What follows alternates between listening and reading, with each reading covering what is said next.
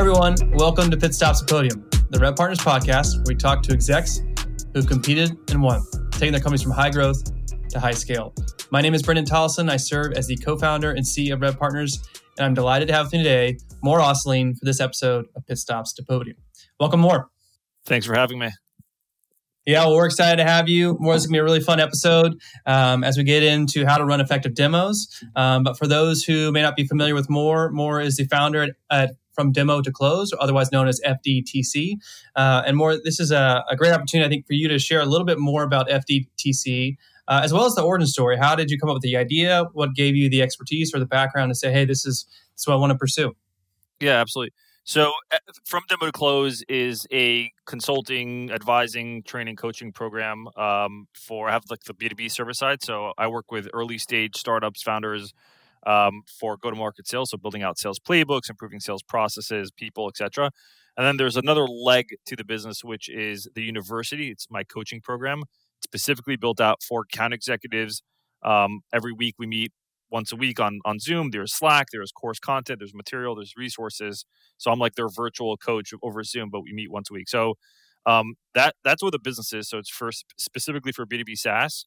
Uh, the origin of this is I prior to even so the business has been around for about two years. Prior to that, I was a VP of sales um, for a couple of SaaS startups. Um, and prior to that, I actually my, my, first job out of college was a sales job, and I quit the first day. Um, that was way back when. First day.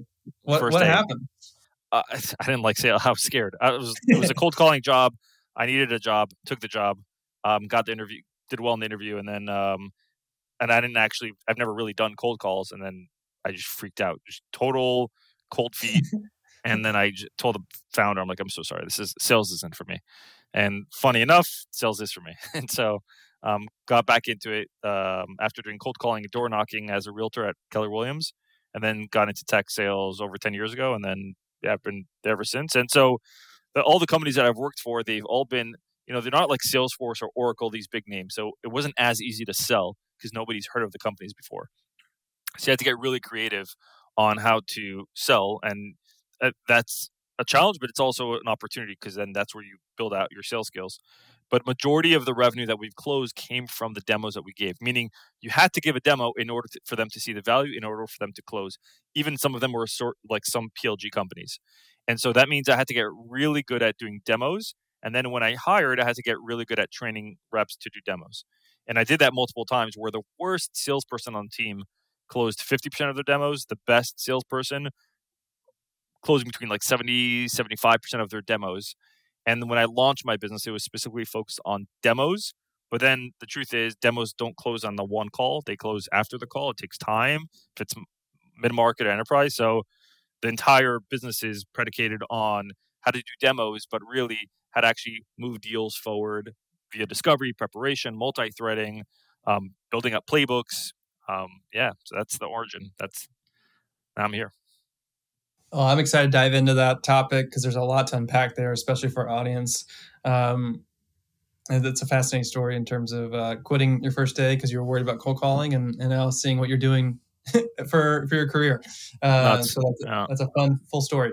Uh, well, Mor before we get into understanding some of those actual insights that our audience can take around how to be effective at running demos, uh, would love to just learn the personal side of you. You know, what are those passions, hobbies, interests that you have uh, when you're not helping B2B SaaS organizations? Yeah, I, I like this question because it's you probably don't get this response as a common response. When I'm not working, I'm working. I, I enjoy working. It's a, it's a hobby of mine. I, I really enjoy it. And what that looks like, it may not be like doing coaching calls, but it, it is probably writing content on LinkedIn. I'm, i love writing content. Um, I love copywriting. I used to be a copywriter before I even got into sales. Um, I worked at Zimmerman Advertising, which is one of the largest in Florida. Um, and so I'm copywriting, I'm reading, um, I'm rarely just doing nothing. So my passion, work, I guess. what is the the last book you read? Could be work or could be for fun. Well, sounds like that's for fun for you. But what is yeah, yeah. What, what, do you read, or what would you recommend our audience to, to read? Yeah, so if you're in sales, I think if you're in sales, you should study psychology and copywriting. I think you find a lot of things in there because it, it taps into human psychology. But I'm rereading now. I just reread um, uh, Expert Secrets from Russell Brunson, and then uh, Traffic Traffic Secrets just came in the mail, so I'm just starting to read that. Um, and I, it's Mor so like tapping into. I'm like I'm big into marketing. I'm I'm probably a marketer trapped in a salesperson's body, um, which I think could make me a good salesperson because of that. But that's what I'm reading now. That's great.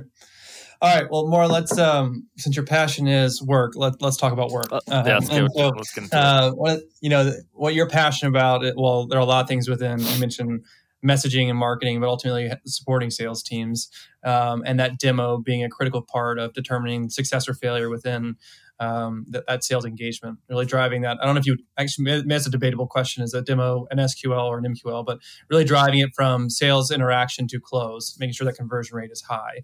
Um, let's start here. Um, before we get into what makes a great demo, um, how do you like for reps or SDRs or anything about sales teams? Um, is discovery discovery and demo separate, or are they part of the same conversation, or can you do both? How do you think through that? I hate an- using this answer because it, it's an annoying answer, but it depends. So it depends on are you SMB? If you're SMB, then uh, I think majority of the time it should be combined. When I say majority, I mean like all of the time. Rare, you have your outliers where you'll separate them because the discovery went really well and really deep, where you don't have time to do a demo, and then you schedule a secondary demo or sec or secondary follow up. That's a demo. So SMB should always be disco demo combined, always, in my opinion. When hmm. you're getting into more mid market enterprise, then you can make the strong debate that hey, there are you can split them or you can do you can combine them, but you should always prioritize discovery. So if if you typically do disco demo in one, if you're an enterprise or or mid market, and you're not done yet with it, like the discovery is really deep, the prospect is really engaging and he's answering the questions. Don't rush out of discovery so you can do the demo. Um, so in that case, I would say separate them. Um, but short answer: SMB, combine them. Mid market, enterprise. There is no wrong answer. Really, it really depends on where the conversation is going. Um, I think it also really depends on if your website has a book a demo or schedule a demo. The buyer expects to see a demo. So if you start that call, that call is really only a discovery. You're not a lot. You're not aligning to what the buyer's expectations are, which you lose the buyer on. You lose your trust Yeah. credibility. So give them a demo. Give them something. Yeah. I think it gets to your back to your marketing uh, perspective. Like, hey, be consistent with whatever your messaging is. that- Exactly. Yeah. what you experience as the buyer. Okay, I think it's helpful. And also, I'm also curious to hear your perspective on who is responsible. We can make it that later, but I think it probably depends on. Oftentimes, I've seen this is probably because I've been more mid market and above, but uh, as a sales engineer responsible, as a rep responsible, I think there's always sometimes that lack of ownership creates a, a really poor experience. But maybe we'll get into that in just a second. Um, but what makes a great demo and versus a, a poor demo? I'll give you a perfect analogy metaphor. What was the last movie you watched in theaters? in the- oh gosh theaters um well the last movie, uh, it's been a very very long time so i'll go with uh, i have three little kids so it's hard for me to go to the theater the last movie i watched was remember the titans with my wife because she has never seen it before That is a long, long time ago. well no that's not the last movie i saw in the theaters that's the last movie Oh, I oh, oh, oh, oh, oh. Okay, yeah, yeah, yeah, yeah, that would be very sad if that was the last movie I saw in the theater. That was like 2002. I was like, whoa. what was? I'm killing your metaphor now. It like. yeah. What was the last movie you watched that you never watched way. Last movie I saw in theaters was Top Gun. Per Maverick. Yeah. Not the original Top Gun. Yeah, not the original. Yeah, that- Yeah. that- good distinction. All right. Let me ask you a question. Before you watched, when you went to see the movie in theaters, was that the first time you've watched Uh, it somewhat, or did you watch a trailer in advance? Trailer in advance. So that is what the demo is. It's it's the trailer, not the movie. So what makes a great demo is it's specific enough to the buyer where they can walk away from it saying, "Wow, this can solve my problem."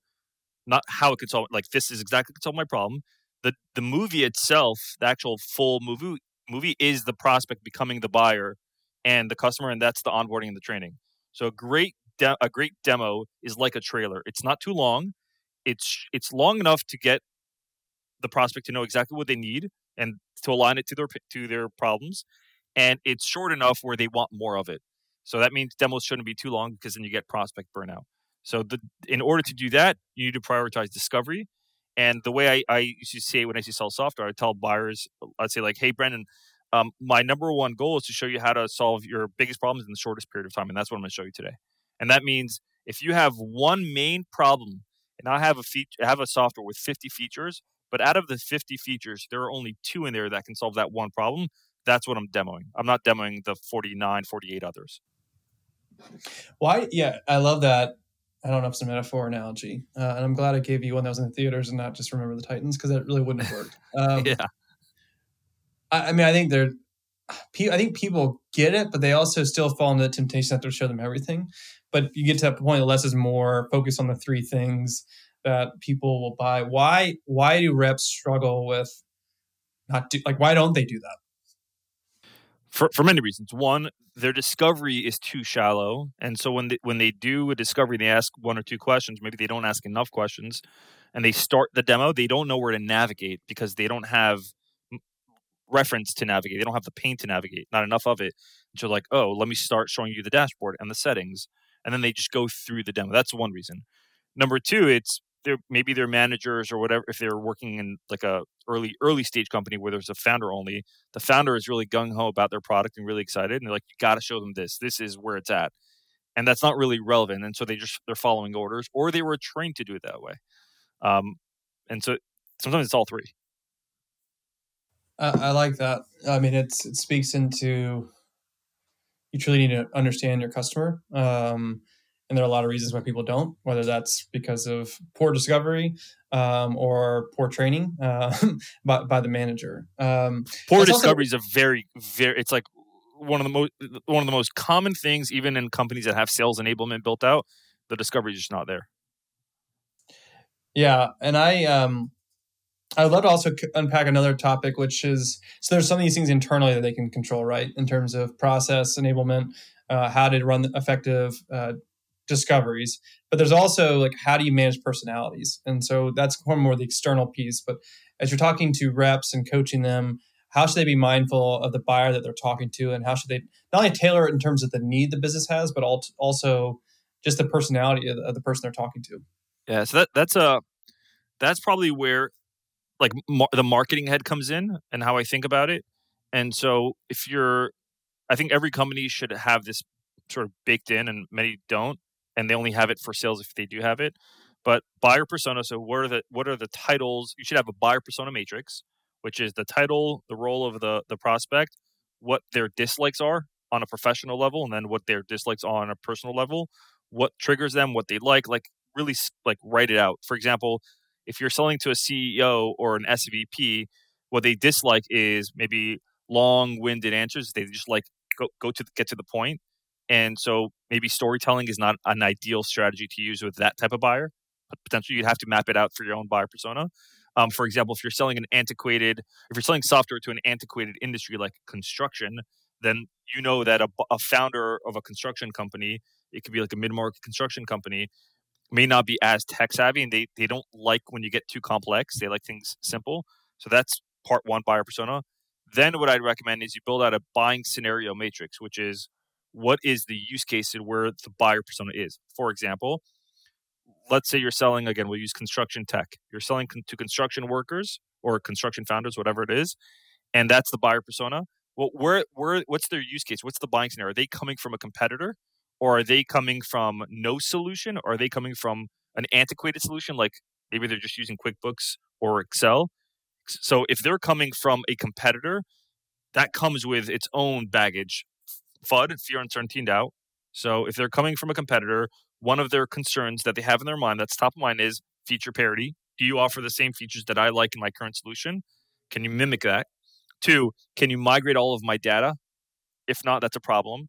Three, are you more cost for are you cheaper than my product? Are you more expensive than my product? Four, how easy is it to use? Because my team has already been using this software for four years and they're used to it. If I migrate over to you, how quick is the onboarding and, the product adoption?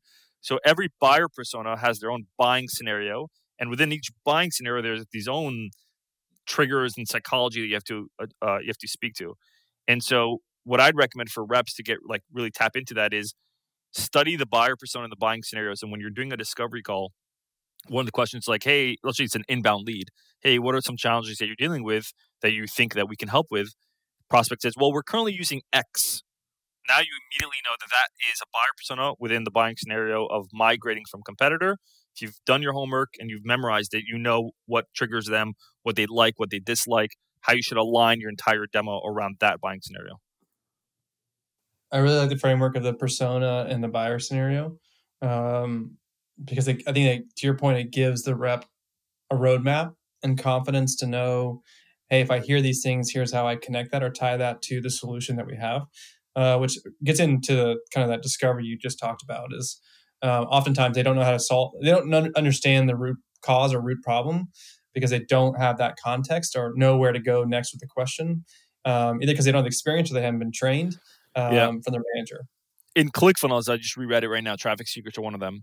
It was talking about um, how you should have uh, like landing pages for each stage of your buyer. So you have top funnel, mid funnel, and bottom funnel. Top funnel, nobody really knows who you are. So your landing pages has to have a different headline. It can't be the name of your product. It has to be more about the problem. If people yeah. know who you are and your problem, then your landing page for that audience should just be about your product itself, not the actual problem, because they already know who you are. So that's why copywriting and marketing is so aligned to sales. Yeah. And I think, you know, as we kind of transition the last topic for today, I think you probably already hit some of it in terms of the scenario, uh, the questions be mindful of. But as as we have potential managers or or reps uh, thinking through, hey, how do I increase my win rate or close rate uh, in terms of the, the, demo being effective? I know you have a 24 uh, part question that, that we'll offer to our audience as a follow up to this, but maybe let's go through some of those of, hey, here's here's three things that I'd recommend in terms of questions you should be asking, um, and maybe you can tailor to your point about buyer scenario. Um, but that might be helpful for our audience just to start rethinking yeah. how they do their demo process. So I'll give you like three very tactical things that you can do on a demo to increase the, the win rate. Um, before the first thing is before you show, uh, let's assume that you're only going to show the feature that solves the pain. Let's say that before you show a particular feature, don't just jump straight to the feature. I call it a PSF strat, uh, PSF framework. So you bring up the pain that's for the P. So you talk about the prospect pain. How do you do that? How, how, do you do that? How do you do that tactically? Hey, Brendan, earlier you mentioned that you're having blank, blank, blank problem and it's causing blank, blank, blank issues. So that you you bring up the pain. It's not for you, it's for the prospect to make them lean in and be like, yeah, that's exactly what I'm having. So you mentioned you're having this problem. What I'm about to show you will help you solve that problem in X period of time. And then I'm going to share the feature. So once I share the feature, I want to see how aligned what I eh, based on what I just showed them, how aligned is that to their pain. So I show the feature, I end the feature, I'll say, hey Brendan, based on what I showed you, how how does this align to what you're expecting in terms of solving xyz problem? And then i'm looking for a hard yes a hard no or something in between. If it's a hard yes oh this is exactly what we need then what i've done at that point is you just micro close them. You just close them on that feature and if you micro close them throughout the demo you're essentially closing them throughout the entire process if they say uh yeah i think so there's hesitation so you don't move on. In that case, you say, Hey, Brendan, I sense a little hesitation. What do you feel wouldn't work for you? Now, most salespeople actually don't look for problems. They don't look for resistance. They look for, like, Hey, what would work for you? Why does this work? I'm looking to see why this would be an objection. So I'm asking the prospect to share an objection with me. Why wouldn't this work for you? Another example of that would be when they say, I got to take this back to my boss, for example, or my VP or whatever it is. What you should ask them is, when you do take this back to your VP or your boss or whatever it is, what concerns do you think they're going to have? What are they going to push back on? Again, I'm looking for problems. I want to hear objections while I'm still on the call. Um, a third a third thing that I would recommend doing is I'm a big believer in talking about price upfront, um, money upfront. Um, but if you're so I'll, I'll give you two scenarios here. If you only show the price at the end of the call, the end of the demo, then before you do that, what I'd recommend you do is, hey, Brendan, before we go into price and what the plans are, based on what I've showed you today, do you feel like this would work for you? Because if it doesn't, it may not even be relevant to show you price. It may just not be a fit.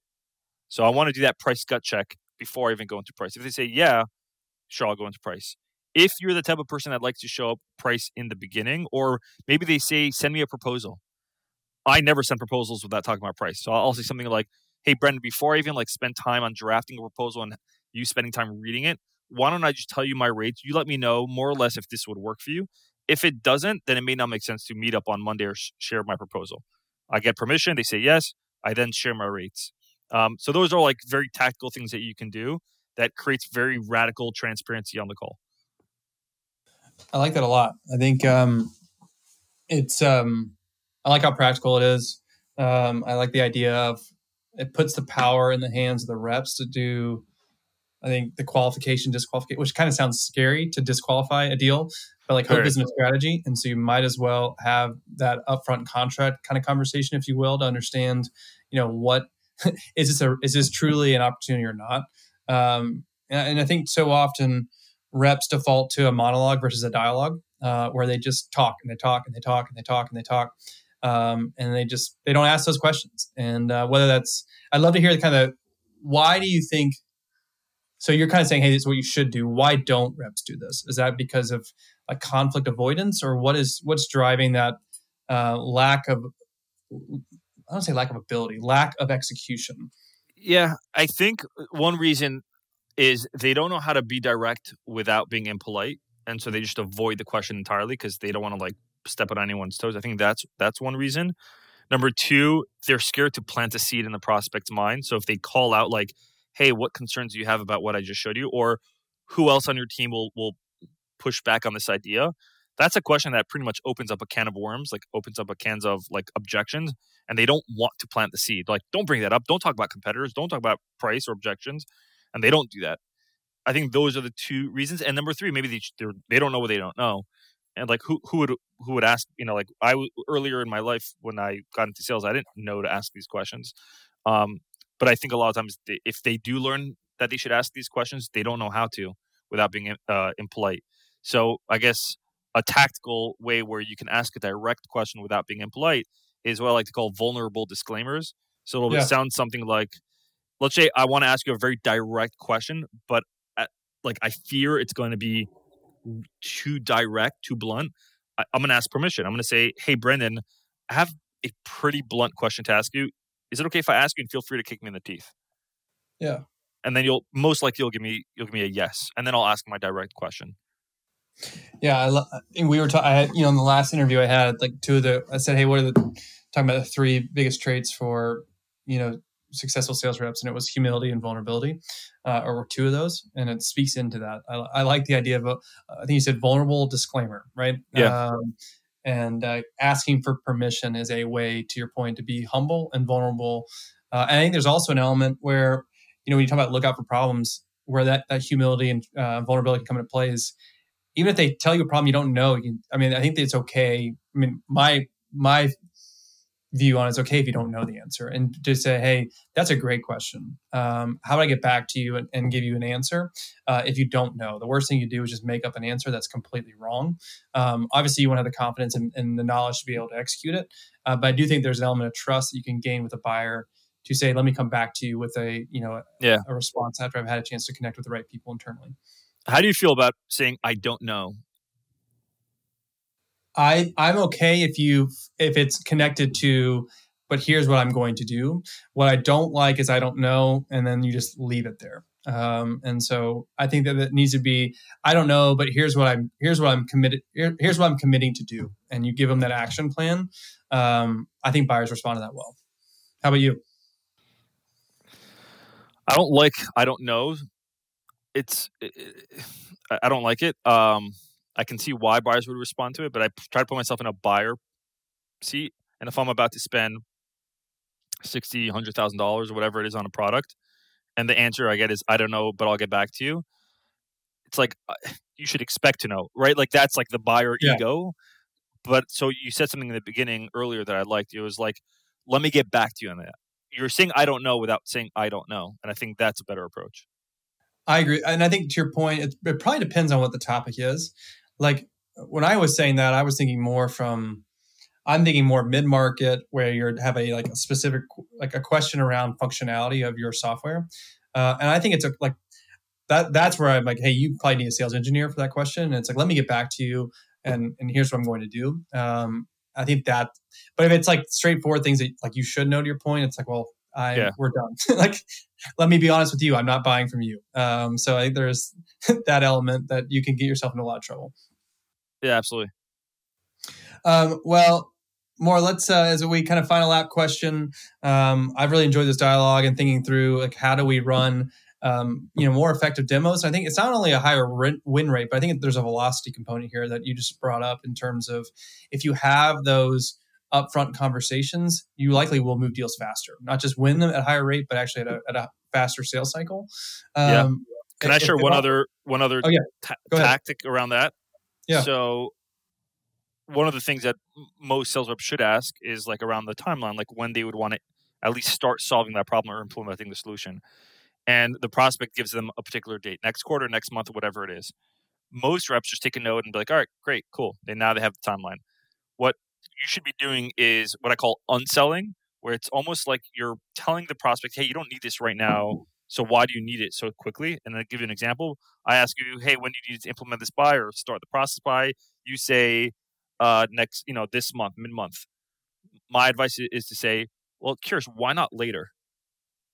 And when you ask that, the prospect ends up telling you why they actually need it sooner. Or they may say, well, you're right, actually, we don't need, but most of the time they'll really tell you why they need it sooner. So that's another little tactic. Interesting. I've never done that that way. Um, I have done well the kind of the work backwards concept. Okay, well, if you want to by this date well here's what we need to make sure we do to ensure that that you have it in place and your team is actually using it to drive urgency but that's that's a different approach too of just saying um, why not later um, for them to ex- the same concept it, it, accelerates the urgency in their mind yep exactly all right Mor well um, as we were saying if our audience wants to learn more about some of these tips tricks um, not say hacks but ways in which they can partner with you um, to help their sales team uh, what's what's the next step they can take? The best thing is go to uh, my website, demotoclose.com, um, and uh, it has all the information there. And if you want to chat and see if we can partner up, then you, my calendar link is there. We can book a time. All right. And like I said earlier in this podcast, we'll be sure to provide um, some of those questions that Mor uses. Uh, I think that'd be a really helpful asset for our audience. Um, but please, please reach out to him. He's a good follow on LinkedIn. As, as you mentioned, he likes to do a lot of writing. Um, and there's a lot you can learn and, and get value from by following Mor on LinkedIn. So, Mor, thanks so much. Really do appreciate it. And let's stay in touch. Yeah, absolutely. And I'll give you the link. It's 24 discovery questions to quantify pain. That you'll get the whole thing. It's it's free. So I'll send that to you. Sweet. All right. Thank you so much.